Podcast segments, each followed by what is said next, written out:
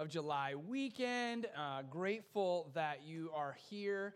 Uh, hopefully, maybe you got to see some fireworks last night. Uh, we were in bed by about 9 o'clock, so we did not see any fireworks. Uh, little kids, right? Uh, but man, great weekend to grill. We're having some friends over today and celebrate uh, the country's birthday. We have a flag out in the atrium just to show how we really respect not just the country that live in the freedom, but those who fought for our freedom. And it reminds me of a guy named Nathan Hale, or Nathaniel Hale, excuse me. Some of you may know him. He was in the Revolutionary War and he was captured by the British. And right before he died, his famous last words that you may know sorry, it's hard to read up here on the screen, but it says, I only regret that I have but one life to lose for my country. Wow, what a, a revealing thing. It shows his patriotism, it shows how much he loved his country, it shows how much that he wanted to fight for his country. It's his last words. And many people, when you look in, if you Google sometime famous last words of people that you respect, the people that you've seen die, it's amazing how meaningful they are, how impactful they are. It reveals what's most important in their lives. And we're going to look at someone's famous last words today, a man that I respect, a man that's a hero of mine, the Apostle Paul. And the Apostle Paul, he's writing his last words to a guy named Timothy. So if you have your Bibles, open up to Second Timothy. I'll tell you where we're going to head there in just a moment. You can get on your phones and just Google it, Second Timothy, and I'll tell you what verse we're going to be in in a moment. We're going to look at one verse here. We're going to unpack that verse. But before we do that, I want to just give some explanation of this famous last words of Paul written in Second Timothy. And let me just set this up for us. First of all, just to give you a little bit of the setting, Paul, he finds himself inside and or in and out of jail. This time he is in jail, and he knows it's probably for good. Uh, Christians are being persecuted more than ever before, and he knows he's probably going to be executed, which means he needs to look to somebody who could lead the church after him, someone he could pass this baton to. And so he knows this person has to have a calling from God. A calling from God that says, hey, this is not just a believer in Jesus, but one who will contend for the faith in a persecuted way. A person who is not afraid to really live out their faith and speak about their faith and be a man of integrity. And we see this person that Paul sees these characteristics in is a man named Timothy. Now, Timothy is a really good man. He loves Jesus, but he's younger. And because he's younger, there's no doubt that Paul probably faces some intimidation by which he's being called to do. Now, I don't know about you, but there's some things in my life that I'm intimidated by. Think of the things in your life that if you had to do, you'd be like, oh, I can't do that. You're intimidated by it. I'll reveal a few of mine. Please don't judge me. The first is I know nothing about cars. I know I don't know how to work on a car. My we have someone in our family who literally changes their own oil, and I'm like, I don't even know how to check my own oil in my car.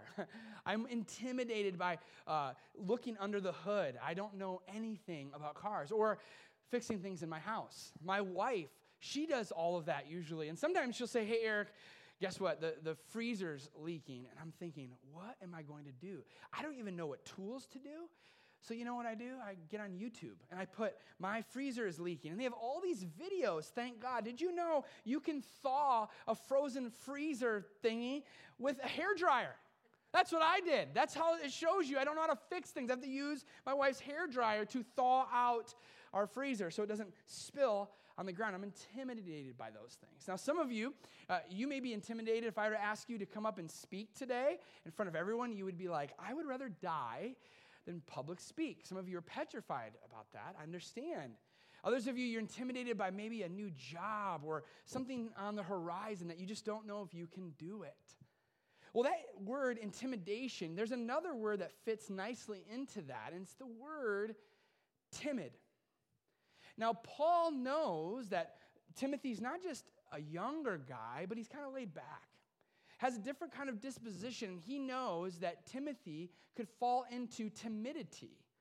And he wants to make sure that he addresses this in the letter that he is writing to him part of his last words to leave Timothy with. So Timothy can read these words of confidence over and over and over again. So if you have your Bibles, I want you to turn to 2 Timothy chapter 1 verse 7. This is a favorite verse of mine. I'm grateful to read this. And it fits right into our Do Not Be Afraid message series that we're in because Timothy uh, receives these words from Paul. He says, Timothy, for God has not given us a spirit of fear and timidity, but of power, love, and self discipline. There are times in my life when I'm scared or I'm fearful or I'm uh, afraid of the future, and I think about this verse often. I know that God doesn't give me a spirit of fear and timidity. I know it doesn't come from God. And that has gotten me through a lot of things. It's helped me put my trust in God. And maybe for you too, this is a verse that you've clung on to, or even when you read it this morning, you're like, wow, that is super powerful. But what does Paul attach this verse to? Meaning, we can't just stop there. We need to say, what is exactly Paul saying to Timothy? What does he not want him to be afraid of? Well, it's in the next verse. Right at the beginning of verse 8a says, So never be ashamed to tell others about our Lord. Not only do we shouldn't be fearful of life because God is with us, we shouldn't be afraid to tell people about Jesus because that's what we're called to do. Now, I'm grateful that Paul writes these in his last words to Timothy because not only can Timothy be timid, so can Eric. Especially when it comes to sharing my faith. And some of you are thinking, you're a professional faith sharer. How can you be scared to do it? Well, I'm a human and I'm insecure. And I know the people that are in my life that I want to talk about, I know they know their stuff on the other side. So sometimes I'm afraid to share my faith. You know, we live in a post truth culture, which means anyone can make up their own truth and believe it. And in fact, not only can they believe it, you can't tell them not to believe it. Everyone's truth is personalized, it's their own. So to stand there and say, hey, let me tell you about objective truth, that means there's only one truth and it's found in Jesus, people will look at you like you're crazy. I don't want to look like a crazy guy. I want to be liked. And so therefore, I don't often share my faith when I should. There's people in my family who we were at a barbecue last night. My wife's side, everyone there was a Christ follower. We talked openly about Jesus. It was a great time. Now, if I were to go to some other family, I'm not probably going to bring up Jesus right away. Sometimes I'll backdoor it. I'll say, hey, how's your job doing? Hoping that they ask me about my job. Oftentimes they won't, because they don't want to talk about Jesus. but there's people in my life that I don't want to offend them. I just keep my mouth closed. One thing I love about social media is that you get to connect with people you haven't seen in a long time. Now I'm off social media right now because I needed a break. But when I'm on it, it's so neat to see some of my old classmates, people that knew me. It's a good and a bad thing. It's good they know I'm a pastor now. It's bad that I'm a pastor now. Some of them look at me and they're like, I knew this kid. In fact, I was at my old alma mater, Perkins High School. I'm actually the Perkins School Board now, and I went to visit one of my closest friends is the Perkins principal, and across the hall is the assistant principal's office. And I know him really well. And I walked in the other day and I sat down. I said, "Wow, this seat feels very comfortable." Like I knew that chair in the assistant principal's office when I was in high school. I got in trouble all the time. I was a bully. I was insecure. I did stupid things constantly. And now people say, oh gosh, now he's a pastor. What a hypocrite. They know who I was before, and therefore I don't want to share my faith. Or some of you, if I asked you, why don't you share your faith all the time when you have an opportunity? Some of you would tell me reasons. It's based in fear and timidity. Paul says we can't do that. So, what do we do with that? Do we remain timid or we trust God and we don't have to fear? How do we do this? And Paul says, Timothy, there's going to be times you're going to be scared, but let me tell you that God's not going to give you a spirit of fear timidity. He is not going to give you that. When you feel that way, that is not from God. There's this great quote by Mark Twain that kind of um, puts it in perspective for me. He says this 20 years from now, You'll be more disappointed by the things you did not do than by the ones that you did do. So throw off the bow lines, sail away from the safe harbor, catch the trade winds in your sails, explore, dream, discover. This is a great quote to give to a graduating senior, but it's also a great quote to look at as a Christ follower. There are times in my life where I'm grateful that I shared my faith But the times that can keep me up at night are the times that I did not, when I thought fear and timidity was something I had to live with. And I felt like after a while, God's like, listen, if you feel that way, it's not from me. I don't give you that. I was thinking of this movie before I uh, before COVID. I went to the movies and I saw this movie called Harriet. It's about Harriet Tubman and her valiant efforts to free slaves, and she was a part of the Underground Railroad movement. And she knew that she was called to do this, but boy, talk about fear and timidity. She knew her life was on the line. And she goes to her pastor and she tells the pastor how she's feeling. And the pastor looks her in the eye and she says, Fear, he says, fear is the enemy. Trust in God. When you and I fear, we have two options. We believe it's true, or we actually trust God to know that it isn't, that we don't have to be defined by it. That God actually doesn't give us a spirit of fear to me, but He gives us something else. And Paul says this in the rest of the verse. For instance, he tells us that he is giving us his power. Now, that word power in the Greek, we get the word, English word now, dynamite. Isn't that interesting to think about? That word, when he says we're filled with power, literally we're filled with this dynamic power from the Spirit that wants to explode out of us. Then, why, if that's the case, why do we fear? Why do we worry about what other people will say? It's because we're really self absorbed. Self absorption fuels timidity. There have been so many times where I'm looking at someone, I have an opportunity. I mean, they have literally put it on a tee. All I have to do is swing in a conversation for Jesus. And somehow I start thinking about myself. Not the spirit in me, not this other person, myself. I'll think, what if they ask me a question I can't answer? Some of us think, well, I'm too reserved, I'm too introverted, I don't know enough. Maybe my life precedes me and they know me by that and they'll think I'm a hypocrite. And so often we think more about ourselves, and when we do that, it fuels timidity. You can't be self absorbed and really share about Jesus because you're thinking more about what they're thinking about you than what God thinks about them. See the difference? When you look at people through God's eyes, you not only see the way God sees them, you also see that God's given you a power to speak in such a way that He can reach them through you. It's dynamic. He wants to give us that power. The more we think about ourselves, the less we'll tap into that power. But when we look at God and we see them through that, wow, we can have these conversations God longs for us to have. See, He doesn't just give us a spirit of power, He gives us a spirit of love.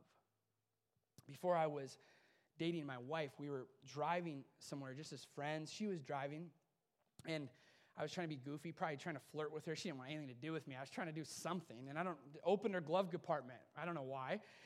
And there's her glasses. I said, I didn't know you wore glasses. She said, Well, I don't. I, I wear them at night. Now, it wasn't night at that point. I would have asked her to get out of the car and let me drive. But she's driving, and I'm trying to be cute, and so I get her glasses out, and they're girly glasses. Maybe these are too, but hers were definitely girly. And I put them on, and I'm gonna try to like mess with her again. What kind of flirting is that? I don't know, but you know, I was desperate. And I put on her glasses, and I thought, oh my goodness, I can see. what is happening? I'm, I'm looking, I'm like, I can spot, I can spot streets. Now I didn't, be, I didn't even know I couldn't read it before. My vision gotten blurry. You see, when I grew up, I had 20/20 vision, but over time, I guess old age or whatever, my eyes started getting worse. I never went to the eye doctor. Then somehow we had the similar prescription. I put on our glasses and I could see clearly for the first time. I couldn't believe it. That week, I went to the eye doctor. I got a prescription. Now I've worn glasses for the last 12 years of my life. Now I can finally see. It's interesting. I got so used to not being able to see that when I got to see it, all made sense. I could see it clearly. See, that's what happened when I discovered that God loves me first. I don't have to love Him, but He loves me. Despite what I've done, despite what I'll do, He loves me. It's radical, it's life changing. And because He loves me, now I get to love people. I get to see them clearly for the first time to see how much God loves them and wants a relationship with them. And God's not going to come out from the clouds and shout their name, He's going to do it through His people, you and I. Do we see people that clearly? Some of us, we like to share our faith with people because they're projects. Makes us feel better about ourselves. Others, others of us don't, but we don't see how much God really loves them. Wouldn't you love to be in situations where you spoke about faith in a way where even if they rejected your beliefs to your face, they couldn't deny your radical love for them? I'm not talking being nice. I mean a kind of love that when they're with you, they literally have to question if God's real or not because they see his love through you. Wouldn't it be nice to see people in that way? We have that potential. God's love is in us and it must come through us so that when people are with us, they see God more than they see us. He gives us that power. He gives us that spirit of love. And then he also he gives us the spirit of self-discipline or self-control or a sound mind or to be sensible. Now, some, for some of you, you were at some really nice spreads this weekend. Some of you will go to some spreads this afternoon, and you have a dilemma. Do I eat the chips or do I eat the carrots? Some of you are really good at self discipline. I am not. I will always go for the chips. I act like carrots don't even exist in those moments. I lose self discipline. For some of you, you can say, Man, I really want the chips, but I will discipline myself and take the carrots. The same thing can happen with our minds. When our mind wants to just go to fear, go to fear because it's easy, God will give us a spirit of self discipline that says, even though I want to go this way, I can go this way. I can discipline my mind in such a way that I see people the way I'm supposed to. And I can speak in such a way that's not of fear, but of power, love, and with self control. So, what does that look like? It looks like for some of us, when we're in situations and we can choose fear, we choose love. We discipline ourselves to choose love. When we are in situations where we don't want to speak because we're too insecure, we discipline ourselves to say, I want to think through the Spirit in this way, and His power can come through us. I look at people in such a way that even if they reject me, they can't reject my love. Even though I don't want to open my mouth, because what if they say no? I think to myself, what if I open my mouth and they say yes? Even though I don't want to open my mouth because they may ridicule me, what if I open my mouth and they ridicule me, but down the road, somehow that planted a seed that God watered and somehow they became a Christ follower? You can go down the you can go down this, uh, this path of fear. It's really easy, and you can justify it all you want, or we can go down this path of discipline, the share of faith. Because, like this quote that I read one time, and it really changed how I thought about this. My faith is very, very personal. But our faith is never meant to be private. And guess what? You are here today because someone shared their faith with you. They could have chosen fear, but they didn't. And you're here. Who needs to be sitting next to you someday? Because you open your mouth and believe that God doesn't give you a spirit of fear or timidity, but He gives you a spirit of love, a spirit of power, and a spirit of self control. Let's pray together. Father, it's so easy to fuel timidity in our lives. I make so many excuses on why I shouldn't talk about you, as if I'm embarrassed about you. There are so many times in my life when I want to be loved more than love people. There are so many times in my life where I believe fear and not tap into your power. God, that needs to end today. Help us to have the courage to speak to people just like someone had the courage to speak to us, whether that was a parent when we were five years old or a friend when we were in college. Help us to have that same role that someone had in our lives. In Jesus' name. Amen. We'd love just to end our time with taking communion together. Would you get this little control?